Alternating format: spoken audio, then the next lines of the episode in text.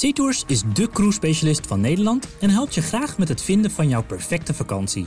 Kies je bijvoorbeeld voor het geliefde Princess Cruises, dan staat je een reis vol uitzonderlijke ervaringen, authentieke gastronomie en entertainment van wereldklasse te wachten. Vaar naar geweldige bestemmingen en maak een cruise waar je verliefd op wordt. Bekijk alle Princess Cruises op zeetours.nl. Hi, ik ben Corine Kolen en voor we aan deze aflevering beginnen wil ik heel graag een oproep doen. Voor de komende winter en voor de feestdagen zijn we op zoek naar bijzondere en tijdloze liefdesverhalen. Dus verhalen met een grappige of een ontroerende twist. Nou ja, en als er dan ook nog ijskoude temperaturen en besneeuwde landschappen in voor kunnen komen of kapotte kerstballen, heel erg graag. Heb jij een verhaal? Mail ons dan naar de liefde van nu volkskrant.nl. In de aflevering van deze week hoor je Florianne. Ze vertelt hoe haar liefdesleven tot nu toe nooit is gelopen hoe ze dacht dat het zou lopen. De droom van een klassiek huwelijk met een man liet ze op haar 22e al los na een heel bijzondere gebeurtenis. En sindsdien heeft de liefde haar gebracht in allerlei bijzondere situaties. Ik vind haar verhaal eigenlijk heel verfrissend. Ik vind het een vrolijk makend pleidooi voor een ongedwongen blik op de liefde, waarbij toeval nu eens de leidende factor is. Misschien moet je soms ook in de liefde maar gewoon wat doen en dan maar zien waar het toe leidt. Dit is de liefde van nu.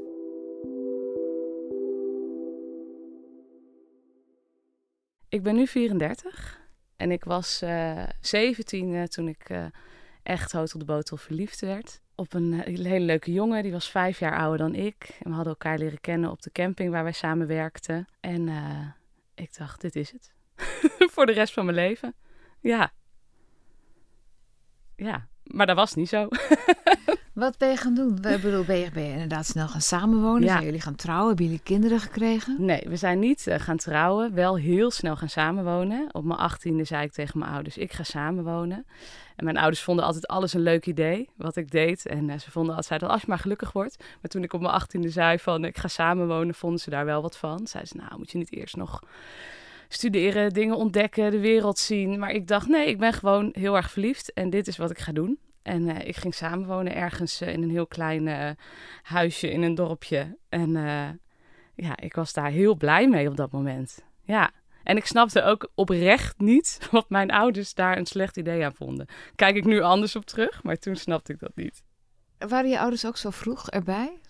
Mijn moeder was 15 en mijn vader was 20. Mijn ouders die zijn niet zo snel gaan samenwonen. Die hebben nog allebei los van elkaar gestudeerd. En mijn moeder is ook nog een jaar in het buitenland geweest. Dus ze hadden wel altijd zoiets van: oh, dat is belangrijk dat je elkaar niet meteen claimt. Maar ik denk dat ik dat onbewust, zeker het beeld van liefde, van je bent bij elkaar en je blijft bij elkaar en dan krijg je kinderen.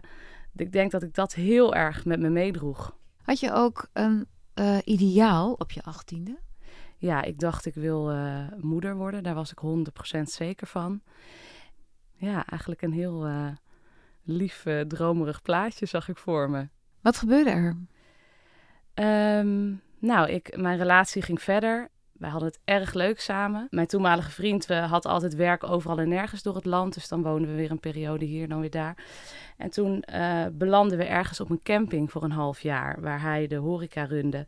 En daar had hij iemand in dienst, een hele leuke meid. En die kwam ik tegen en ik werd op slag verliefd. Een soort van liefde op het eerste gezicht, denk ik. Toen ik haar sprak, dacht ik, oh, shit, wat moet ik hiermee?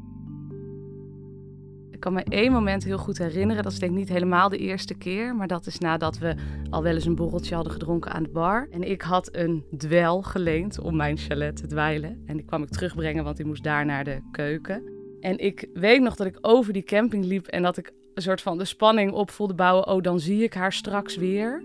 En dat ze daar achter de bar stond, super nonchalant. En ik dacht, nou, Volgens mij heb ik die mop soort van bijna naar de toe gegooid. Nou, alsjeblieft, doe het. En ben ik gauw weer, uh, weer weggelopen. Dat was wel echt een moment dat ik dacht, oh ja, hier is wel meer aan de hand. En toen werd eigenlijk soort van mijn plaatje wat ik voor me zag zo door elkaar gehusseld dat ik dacht, oh, dan moet ik nu uit de kast komen. dus nog voordat ik, nou, volgens mij heb ik het mijn vriend eerst verteld. Volgens mij vind ik haar heel leuk. En daarna mijn moeder, terwijl, terwijl zij het nog niet eens wist. Dacht ik, ik moet aan mijn moeder zeggen dat ik dan misschien ook op vrouwen val. En eh, nog helemaal niet met de naam van haar erbij of zo. Maar ik dacht, dit is een ding. Dit hoor je te zeggen. Dus het was meteen wel heel duidelijk van, oké, dit is, dit verandert alles. Zo'n gevoel had ik. Want hoe oud was je inmiddels? Ehm, toen was ik 22, denk ik. Dat was vier jaar nadat je Vier, bedacht vijf had. jaar, zoiets, ja. Ja, vier, vijf jaar nadat je bedacht had dat je gewoon 18 was en, en de rest van je leven met dezelfde man zou doorbrengen en kinderen zou krijgen en Ja. voor altijd en eeuwig gelukkig zou zijn. Wat deed dat met dit ideaalbeeld van de monogame eeuwige liefde? Die was meteen overboord. Heel simpel. Ja, hij was gewoon meteen overboord. Ja, Besloot je vervolgens iets met die verliefdheid te doen? Want die verliefdheid was natuurlijk wel, ook al, dat, ook al was het was een verliefdheid van het een op het andere moment, dus het was misschien ook wel weer terug te draaien geweest. Als je Ja. dat je best gedaan, weet ik niet. ja. Maar eh tornde dat niet heel erg aan het beeld dat je van jezelf had? Namelijk die, die monogame vrouw. Ja. die verliefd wordt ja. op mannen. Ik dacht vooral, eh, vooral het beeld van ik ben trouw. Dat vond ik een. eh, dus niet zozeer het monogame, of je wel of niet monogaam bent. Maar het idee dat als je bijvoorbeeld met meerdere mensen seks hebt, dat je dan niet betrouwbaar bent. Dat zat op een of andere manier wel heel erg in mijn systeem of in mijn denken. Maar ik dacht, ja, maar dit is zo echt, zo serieus, zo. de- ja, dat ik ook het beeld van, nou, dan moeten wij voor altijd samen blijven. Nou, dat bleef wel. Ik vond wel nog steeds dat ik met hem oud moest worden. Maar ik dacht, dan moeten we iets anders verzinnen. Dan moeten we kijken hoe dit verder moet. Dit zegt iets over mij of over waar ik naartoe ga. En dat moet ik onderzoeken. Zo'n gevoel. Ja. Hoe heb je het onderzocht? Mijn toenmalige vriend die zei van... Nou ja, als je dat echt voelt, dan moet je dat misschien maar onderzoeken. Ook uit een soort nieuwsgierigheid van... Oh, nou, waarschijnlijk ook... Oh, er zit misschien wel een trio in of zo. Van nou, leuk. Laten we gaan kijken hoe dit, eh, hoe dit verder gaat. En eigenlijk in gesprekken met hem ook kwam ik erachter van dat hij haar eigenlijk ook wel heel leuk vond. Dus niet alleen maar aantrekkelijk, maar echt leuk. Ehm, dus toen zijn we eigenlijk eh, ja, wel eens met z'n drieën af gaan spreken. Maar wacht even, zij, Ja. vertel even hoe zij, zij erachter kwam dat jij verliefd op haar was. Hoe heb je dat aangepakt? Volgens mij eh, kwam zij bij ons thuis en hebben we een avond een film gekeken. En ergens in die avond heb ik haar gezoend, of zij mij. Of, dat weet ik, weet ik eigenlijk niet meer zo goed. Ik weet gewoon niet meer zo heel goed hoe dat precies gegaan is. Ik weet nog wel heel goed het moment dat zij dat ik met haar meeliep zo naar de deur en dat ik bij dat chalet zo stond zo in die deuropening. Volgens mij ging de zon net onder of zo, weet ik veel, zo'n soort moment. En zij liep weg en dat ik echt helemaal, nou ja, helemaal vol ervan was. Zo helemaal overvallen, helemaal, ja, dat ik gewoon van voren niet meer wist dat ik van achter leefde, zeg maar. Ja, zo verliefd. Was ze ook verliefd op jou? Ja, ja. En ook op je vriend? Ja, dat blijft altijd een beetje een eh, twijfelgeval. Ja, ze vond hem wel erg leuk. We zijn ook, nou ja, dus uiteindelijk anderhalf jaar echt met z'n drieën in een relatie geweest. Maar zij waren beide heel, best wel introvert. En ehm, zij wilden allebei heel graag bij mij zijn. En dat ging ik op een gegeven moment voelen. Van, ja, ik heb het heel leuk met jou en ik heb het heel leuk met jou. En ik lag letterlijk in het bed in het midden. Maar hoe gaat dat tussen die twee? En ik, eh, terwijl die relatie vorderde, had ik heel erg weer een soort ideaalbeeld van: oh, dan lijkt het me fijn dat we elkaar allemaal even leuk vinden. En dat we dan helemaal zo met z'n drieën zijn. En dan gaan we nu met z'n drieën oud worden. Dus eigenlijk was mijn beeld, werd een soort nieuw plaatje van een soort, nog steeds een soort ideaalbeeld van je blijft bij, voor altijd bij elkaar. En dan had ik ook al hele ideeën over hoe we dan kinderen zouden kunnen krijgen met z'n drieën. En zij één en ik één. Dat leek me hartstikke leuk. Ja, Wat is er dan gebeurd? ik voelde dat zij niet eh, dat voor elkaar voelde als wat ik voor hen voelde. En ik dacht, ik wil eigenlijk niet weg. Bij allebei niet. Want dat wat ik met hem had was heel fijn en heel steady en heel, eh, nou ja, gewoon zo thuis.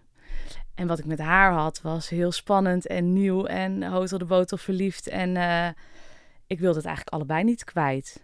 Eh, maar ik voelde op een gegeven moment wel van, dit, dit gaat op de lange termijn niet werken. Dus toen heb ik gedacht, dan moet ik een keus maken. En toen heb ik het met allebei uitgemaakt. Wat waren volgens jou de grootste ingewikkeldheden uh, bij die driehoeksrelatie? Behalve dan dat de een, dat ze allebei jou het leukste vonden. Um, denk achteraf dat ik het het meest ingewikkeld heb gemaakt. Door te verwachten of te hopen dat de liefde tussen hun hetzelfde zou zijn als de liefde die ik voor hun voelde. Ik hoopte zo dat het, dat het iets zou zijn wat het, wat het gewoon voor hun op een bepaald moment niet meer was. Maar zij hadden er vrede mee. Zij waren volgens mij best wel oké. Ja. En hoe reageerde je ex-vriend en je ex-vriendin? Ja, we waren allemaal heel verdrietig. Het was voor ons allemaal een heel verdrietig moment. Ik voelde me heel erg verantwoordelijk voor het geluk van mijn ex-vriend. Ik dacht, ja, ik heb het, want ja, ik ben het soort van gestart. Ook die, dat driehoeksgebeuren. Ik dacht, ik moet nog de huur mee betalen maanden. Ik moet zorgen dat hij oké is. Ehm, we moeten vrienden blijven. Dus er gingen allerlei nieuwe verhalen van. Eh, en ergens dacht ik stiekem nog, oh, misschien wordt het nog wel wat met haar.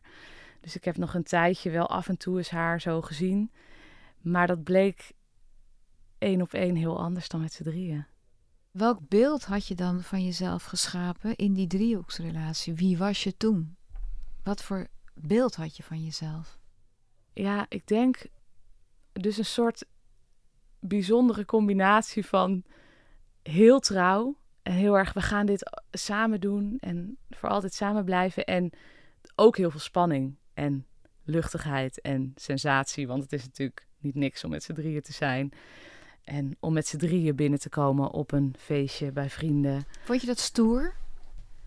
Ik, ja, ik denk dat er een bepaald punt was dat ik dat heel leuk vond. Ook een soort, ja, ik vond het ook heel leuk. Bijvoorbeeld, ik weet nog dat mijn oma leefde toen nog dat ze een kerstkaartje stuurde met drie namen erop. Toen dacht ik, oh, wat geweldig. Weet je, zo'n vrouw van achter in de tachtig die, die ik dit nog gewoon kan vertellen. En die dat dan iets nieuws hoort. Dus het bracht ook in mijn omgeving gewoon heel veel nieuws. En dat wordt natuurlijk ook onderdeel van wie je dan zelf, hoe je jezelf ziet. En in die driehoeksrelatie dacht ik, oh, dit is blijkbaar een ding. Dit heet polyamorie. En toen ging ik eens daar wat dingen over opzoeken en een podcast over luisteren. En dat voelde eerst heel leuk en heel bevrijdend. Van, oh, dit, dit heeft een naam, wat leuk. En er zijn meer mensen die dit doen of zo. Maar eigenlijk, hoe meer ik daar met mijn hoofd eigenlijk inging, hoe meer ik ook dacht, ja, maar voor mij is het gewoon iets wat me is overkomen. Het is gewoon iets wat gebeurt en wat weer overging of wat nu aan de hand is en misschien morgen niet meer. Vond je het belangrijk dat er een label aan, uh, aan uh, opgeplakt werd? Was, zorgde dat voor soort duidelijkheid? Had dat voor soort duidelijkheid gezorgd? Was dat belangrijk voor jou? In het begin was het wel uh, prettig dat je kan lezen of horen dat je niet de enige bent en dat dit dus kan, dit, dat dit iets is. Maar dat Nee, dat was eigenlijk niet zo belangrijk. Nee. Uh, anders dan dat ook heel veel andere mensen, doordat je andere keuzes hebt gemaakt, dus doordat je in een driehoeksrelatie hebt gezeten, ineens allemaal dingen aan je gaan vragen over, oh nou, en kun je dan ooit nog met één iemand zijn? En wat wil je dan, een man of een vrouw? Of, en val je dan net iets meer op mannen of net iets meer op vrouwen? Je had het gevoel dat je toch moest kiezen. Ja, om, ja, ook omdat mensen daar wel heel erg naar vragen omdat het ook wel fijn is dat je dan weet, oh ja, dan is Florianne diegene die is van de open relaties of van de open seks of van de dit of dat. Terwijl, eh, ja, ik er nu steeds meer achter kom, het is in het moment wat het is. Vertel eens. Um, nou ja, ik werd dus niet, de volgende waar ik verliefd op ben, werd, dat was dus niet een vrouw, dat was een man. Um, en ik had daar eigenlijk helemaal geen zin in, want ik had dus bedacht, ik ga op mezelf wonen. En terwijl ik nog op dat zolderkamertje bij mijn uh, ouders woonde, ehm, kreeg ik op een gegeven moment via Facebook, was er een of andere politieke discussie iets. En allemaal mensen zeiden hele ongenuanceerde dingen, behalve één man. En die zei, dus ik reageerde daarop zonder inhoudelijk van, hé, hey, ik mag jou wel. Toen kreeg ik een vriendschapsverzoek. En ik weet nog precies waar ik stond. Ik stond in de boekhandel met mijn moeder. En uh, toen zei ik tegen mijn moeder: Oh nee, die wil vrienden met mij worden. Wedden, die wordt verliefd op mij. En toen zei mijn moeder: Nou, misschien jij ook wel op hem. Weet je wel? Klik maar op, uh, weet ik veel, van uh, neem het maar aan of zo. En toen begon ik met hem te chatten. En dat begon, nou weet ik het, om drie uur s middags. En om drie uur s'nachts waren we nog niet uitgekletst. al pratende die week zei hij van, nou, kom je een keer een wijntje drinken? Nou, gezellig. En de week vorderde, toen zei ik, nou, misschien moet je dan ook voor me koken. Want anders, uh, nou ja, dan word ik te dronken, weet ik, zo'n soort grapje. Toen zei hij, nou, dat is goed, dan ga ik voor je koken. En uh, ja, ik ben gelijk gebleven en eigenlijk niet meer weggegaan. Hoe oud was je toen?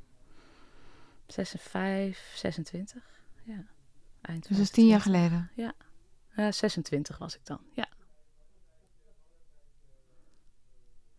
Ja, en hij is uh, tien jaar ouder dan ik ben. Hij heeft twee kinderen uit zijn vorige huwelijk. Uh, dus toen ik met hem begon te praten en ik wist al wel een beetje van hem, dacht ik: oh nee, die heeft een scheiding achter de rug en die heeft al twee kinderen. En uh, nou, hij was uit een best wel diep dal geklommen. Ik dacht: oh, issues. En had ik ook geen zin in. En dat heb ik allemaal op de eerste date ook zo gezegd. ik zei: ik heb echt zo geen zin in een man met gedoe. En ik wil, oh, ik wil, ik, oh, ik vind, ja, ik had dan wel eens wat van hem gehoord. En uh, ik zei van, ja, ik vind je ook gewoon een beetje depressief. En daar heb ik helemaal geen zin in. kan ik helemaal niks mee. En toen zei hij iets van, nou ja, daar hoef je ook helemaal niks mee. Dat kan ik dan toch gewoon zijn. En dan ga ik toch gewoon uh, in therapie of zo. En dan, uh, dat is het dan toch. En dat ik op een gegeven moment ook tegen hem zei, ja, maar volgens mij ben ik nog heel erg verliefd op, op mijn vorige vriendin. Dat kan toch helemaal niet? Dan zei hij, nou ja, blijkbaar wel. Dus hij was heel nuchter in al mijn, uh, dat kan toch allemaal niet? En dat was eigenlijk heel bevrijdend. Ik zie tegenwoordig dat, dat er heel veel wordt gepraat over wat je allemaal wel niet kan zijn als mens. Wat ik iets heel moois vind hebben, want hoe leuk is het dat je van alles en nog wat kan zijn? Of hoe bijzonder of hoe fijn dat je ergens bij hoort, zoals ik ging lezen over polyamorie. Van oh wat fijn, er zijn meer mensen die dit hebben. Maar ik ben er ook achter gekomen dat het je zo vast kan zetten. Want eigenlijk, wat zegt het nou over wie je werkelijk bent als je in het moment, als je iemand tegenkomt, gewoon hartstikke verliefd kan worden? Of dat verliefdheid ineens heel anders kan voelen dan je vorige verliefdheid. Maar wat bedoel je met vastzetten? Nou, zodra je dan bijvoorbeeld. Uh, nou ja, ik, ik had dus een gesprek toen ik net aan het daten was met mijn man, want we zijn inmiddels ook getrouwd. Van dat ik zei van ja, maar ik denk dat ik meer op vrouwen val. Want ik was zo verliefd op haar, zo verliefd ben ik helemaal niet op jou. Dat, ja, ik zei van ik voel helemaal niet dat. Ik kan gewoon eten. Super fijn. Ik ben heel relaxed. Ik kan gewoon je op de bank zitten, niks zeggen. Ik maak me helemaal niet druk of je wel of niet bij me weggaat. Of, het is heel relaxed is dat dan wel goed genoeg? Val ik dan eigenlijk wel op mannen? Of op hoe uh, ben ik dan? En, en dat ik ook wel zei van, oh, moet ik dan nu de hele rest van mijn leven bij jou blijven? En moeten we dan... En toen zei hij heel nuchter, nou, ja, ik zou het wel leuk vinden. Maar misschien ben je gewoon niet per se heel... Heb je niet heel erg een probleem met dat je biseksueel bent of hetero of wat dan ook. Maar misschien ben je gewoon niet monogaam. Kan ook nog. Toen dacht ik, oh ja, dat kan ook nog. ja, dus toen heb ik ook dat hele idee losgelaten van ik moet alleen met hem zijn voor de rest van mijn leven altijd. Ik hoop dat ik, want ik vind het heel leuk met hem. Ehm, maar er is nog van alles mogelijk daarbuiten. Dat hele Disney-beeld van head over heels uh, verliefd worden, dat heb ik één keer gevoeld. Um, het gevoel van voor de eerste keer verliefd worden en verliefd zijn op de liefde zelf en dat iemand jou leuk vindt, heb ik ook een keer gevoeld. Dat is een heel ander gevoel. Met die man, die eerste man. Met die eerste man. Maar met de man waar ik nu mee ben, voel ik heel veel rust en een, weer een hele andere connectie die, die ik ook niet uit kan leggen. Net als dat je niet uit kan leggen van wat heb je met de een of wat heb je met de ander val je meer op mannen of meer op vrouwen? Ja, dat. dat en je bedoelt door dat allemaal zo te, te, te framen en door daar allemaal een plaatje op te plakken, loop je het gevaar dat je gewoon die. Want het is toch juist zo dat die liefde heel erg fluïde is geworden? Dat het toch juist heel erg in elkaar overloopt, of niet? Ja, dat zou je wel denken, ja, dat dat zo is. Maar ik denk als jij op nou ja, wat ik nu zie, inderdaad bij mijn stiefkinderen ook, wat er allemaal op school al wordt verteld over wat je allemaal wel niet kan zijn als mens, dan denk ik van ja, dan ga je er zo over nadenken. Terwijl ik zou zeggen van ga gewoon voelen wat er in dat moment klopt voor jou. En dan is het inderdaad heel fluïde, net zo goed de andere kant op kan polyamorie ook heel trouw en heel monogaam voelen. Dus ja. Zoals bij jou, bedoel je? Ja, zo voelde ik dat heel erg. En ik had, ik dacht van, het voelde helemaal niet als een soort enorme seksuele vrijheid of wat dan ook. Het, was, het voelde ook heel lief en heel kwetsbaar en heel, heel erg samen met z'n drietjes. Heb je ook dingen waarvan je denkt, oh, die heb ik nog niet ontdekt. Die wil ik eigenlijk ook nog ontdekken? Um, goeie vraag. Ik weet niet, want het, want het overkomt me tot nu toe allemaal een beetje. Dus dat was ook toen ik zei, of toen eigenlijk toen mijn man zei van, nou misschien ben je dan niet monogaam. Dat ik dacht, oh ja, dat zou kunnen. Ja, wat betekent dat dan eigenlijk? Nou ja, en dan gebeurt er is iets. En dat is dan leuk. En dan gebeurt er heel lang niks. En dan gebeurt, ja, het, het overkomt me gewoon. En dat vind ik heel fijn. Wat is je overkomen de afgelopen paar jaar? Nou, ik ben inderdaad wel heel erg gaan zoeken naar van wat is dan inderdaad mijn seksualiteit. Uh, samen met mijn partner en alleen. Um, Hoe dan? Bijvoorbeeld door op Tinder te gaan en weer eens te gaan swipen en te kijken hoe dat dan is. Uh, wie ik dan ben in het contact met een andere vrouw bijvoorbeeld. En of ik dat uh, leuk vind of niet. Nou ja, dat heb ik, heb ik één keer bijvoorbeeld gedaan. Heb ik na een avondje stappen met een vrouw gezoend en num nummers uitgewisseld. Nou ja, ik belandde met haar in bed, maar ik vond het echt een beetje saai en ik miste mijn man heel erg. En de volgende ochtend wist ik niet hoe gauw ik weer naar huis moest. Dus dat was de ervaring in dat moment. Um, we hebben ook wel eens een date gehad met een ander stel. Waarin uh, er heel veel, de, zeg maar, de connectie tussen mijn man en die andere vrouw heel, er heel erg was, maar tussen mij en die man niet. En dat ik ineens dacht: wat ben ik hier aan het doen? Kan ik weg? Weet je? En dat, maar dat zie ik dan ook wel weer heel erg als een als iets waar ik dan gewoon ook weer zo ontzettend veel van leer over mezelf. Dat ik denk van ja, ga ik dan nu echt niks zeggen? Of ga ik dan nu wel wat zeggen? Of wat doe ik dan eigenlijk? Dus ik, ja, ik zie dat dan ook wel weer als een soort uh, zoektocht van wat doet het met mij. Wat heb je gedaan dan die avond? Hoe moet ik me die avond voorstellen? Was dat bij hen thuis? Ja, was bij hen thuis inderdaad. Um, en daar was gewoon een soort van kamer ingericht met een hele grote matras op de grond. En uh, weet ik veel, sfeerverlichting. En uh, daar gingen we het doen. En zo voelde het ook een beetje. Zo van, als, nu gaan we zo handelingen doen. Dus dat was in het begin wel leuk, maar op een gegeven moment, nou, toen vond ik het wel genoeg. En ik weet vooral nog dat we, van, de, van het moment weet ik niet meer zoveel, maar dat we weer buiten stonden in, in de steeg. En dat ik echt dacht, oh, ik vond dit echt helemaal niet leuk. En mijn man zei, oh nee? Hij had het heel leuk gehad. en uh, ja, dat was eigenlijk ook wel weer heel grappig. Want dan heb je daar ook weer een gesprek over van wat gebeurde er dan bij jou, wat gebeurde er dan bij mij en hoezo was dat dan niet leuk. En uh, ja, en dat is dus op die manier ook nooit meer gebeurd. Dat, ja, dat denk je, oké, dit was hem niet. Liefde klinkt als, als ik jou hoor praten, klinkt liefde als iets eh, als een grote ontdekkingstocht waar je af en toe uh, weer een deurtje open doet. Een soort Alice in Wonderland klinkt. Zo klinkt het een beetje. Zo maar ook tamelijk ongecompliceerd. Ja. ja, ik vind het ook gewoon heel leuk om nieuwe dingen te ontdekken. Dus, en als het niet leuk is, dan, ja, dan praten we erover. En dan, ja, dan was het niet leuk. Wat is een heel mooi moment tussen jullie tweeën? Noem eens een heel mooi moment waaruit dit blijkt, dat het samen zo leuk is. Ja, ik vind het ontzettend leuk en verrijkend dat wij, uh, wij hebben de helft van de tijd een gezin. Dus de kinderen zijn de helft van de tijd bij ons en de helft van de tijd bij zijn ex-partner. En ik vind het zo'n verrijking dat je, dat je zoveel rollen samen tegelijkertijd vervult. Dus dat je ouders bent en geliefde en uh, ook nog alleen iemand bent die op avontuur kan gaan als hij dat wil. Um, en waar dat in samenkomt. Ja, ja, dat zijn van die kleine momentjes eigenlijk vooral.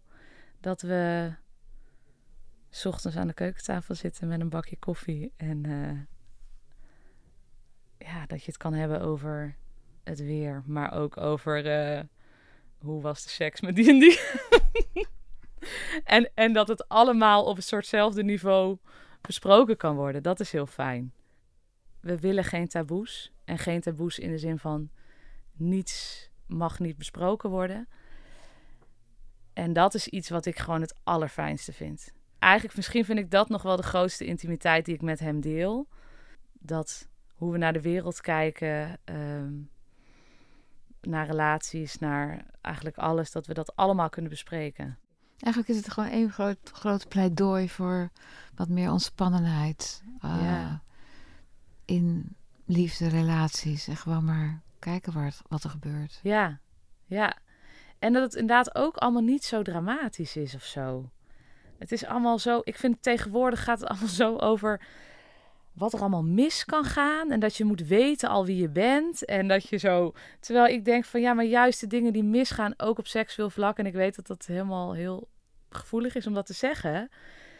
Uh, kan je ook gewoon heel veel van leren. Als het natuurlijk binnen bepaalde kaders. En, hè, maar als je dat niet durft te voelen of niet durft te ervaren, dan weet je het ook niet.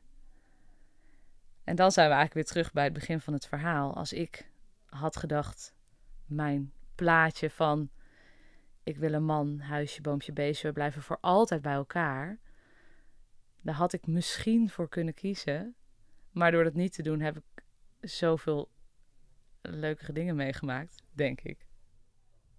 Je kan zoveel ideeën hebben over hoe het hoort, of over hoe het moet, of over hoe je het wil, over hoe vrij je het wil hebben, of juist hoe, hoe erg je in een hokje wil zitten. Maar uiteindelijk kom je gewoon allerlei situaties tegen die je dwingen om buiten je hokje te denken, althans. Die mij dwongen om buiten mijn eigen verleiden, te denken. Verleiden eigenlijk, om buiten je hokje ja, te denken. Nee, verleiden, dat is een beter woord, ja. Ja, en ik denk, misschien is dat een goede conclusie. Ik laat me graag verleiden. dat is wat er gebeurd is, ja.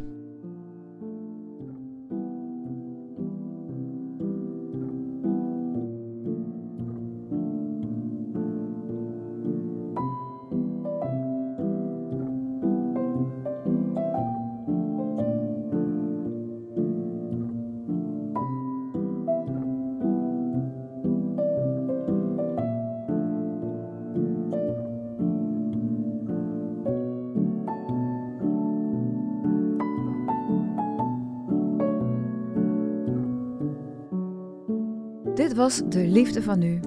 Wil je reageren? Mail dan naar deliefdevanu@volkskrant.nl. Ik maak deze podcast samen met Mona de Brouwer, tevens editor. Research wordt gedaan door Sien Bonen en Mona de Brouwer. Eindredactie is van Corinne van Duin en Emilie van Kinschot. En begin- en eindtune is van Juliaan de Groot. Dankjewel voor het luisteren.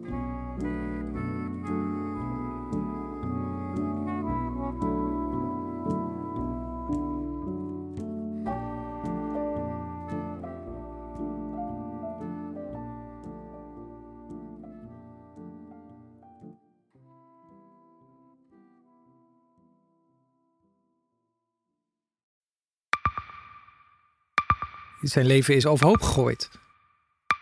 Plus dat heel veel mensen hem niet geloven. Vrienden niet, die, die denken, ja, hij is gewoon gek geworden. Hoe naar moet dat zijn? Als je vertelt over de meest indringende ervaringen uit jouw leven en niemand gelooft dat je het echt hebt meegemaakt. Ja, ik vind zelf niet dat ik het verzonnen heb, maar sommige mensen denken dat wel. Maar hoe kom je erachter of jij je doelwit bent van een geheime dienst? Ik heb ook wel eens meegemaakt dat je het idee hebt dat inlichtingdiensten in je geïnteresseerd zijn. En dan kun je wel heel veel zien, wat er misschien helemaal niet is. Als ik s'avonds nog iets ging eten, dan volgden die mensen mij naar het restaurant. En dan terug van het restaurant naar het hotel. Als zij op een gegeven moment zei, kijk maar uit, want anders word je dadelijk nog wat voert ook. Shit, ik moet hier weg. Dat is, dat is niet goed. Nu word ik gevolgd. Een soort Truman Show is het gewoon. Hè? Alsof dat hele straatbeeld voor jou is ingericht. Maar dan wel met bedoeling jou niet door te laten. Dit kan geen toeval zijn. Een nieuwe podcast van de Volkskrant. Mijn naam is Simone Eleveld en samen met Huid Modderkolk ontrafel ik een bizarre operatie van de geheime dienst. Wat het doel ook is, jij verliest het. Ik werd opgepakt, heel lang ondervraagd. Maar hoe krijg je grip in een wereld die zo ondoorzichtig is? Als je zou liegen, dan zou je niet de meest relevante informatie twee jaar later tussen neus en lippen doorvertellen. Er zal nooit iemand zeggen, oké Bart, ik geloof je. Nooit, nooit. Dit kan geen toeval zijn. Vanaf 3 oktober bij de Volkskrant. Ik weet niet of ik ook alles kan vertellen. Het is echt te bizar. Wat? Ehm, ja. SeaTours is de cruise-specialist van Nederland en helpt je graag met het vinden van jouw perfecte vakantie. Kies je bijvoorbeeld voor het geliefde Princess Cruises, dan staat je een reis vol uitzonderlijke ervaringen, authentieke gastronomie en entertainment van wereldklasse te wachten. Vaar naar geweldige bestemmingen en maak een cruise waar je verliefd op wordt. Bekijk alle Princess Cruises op zeetours.nl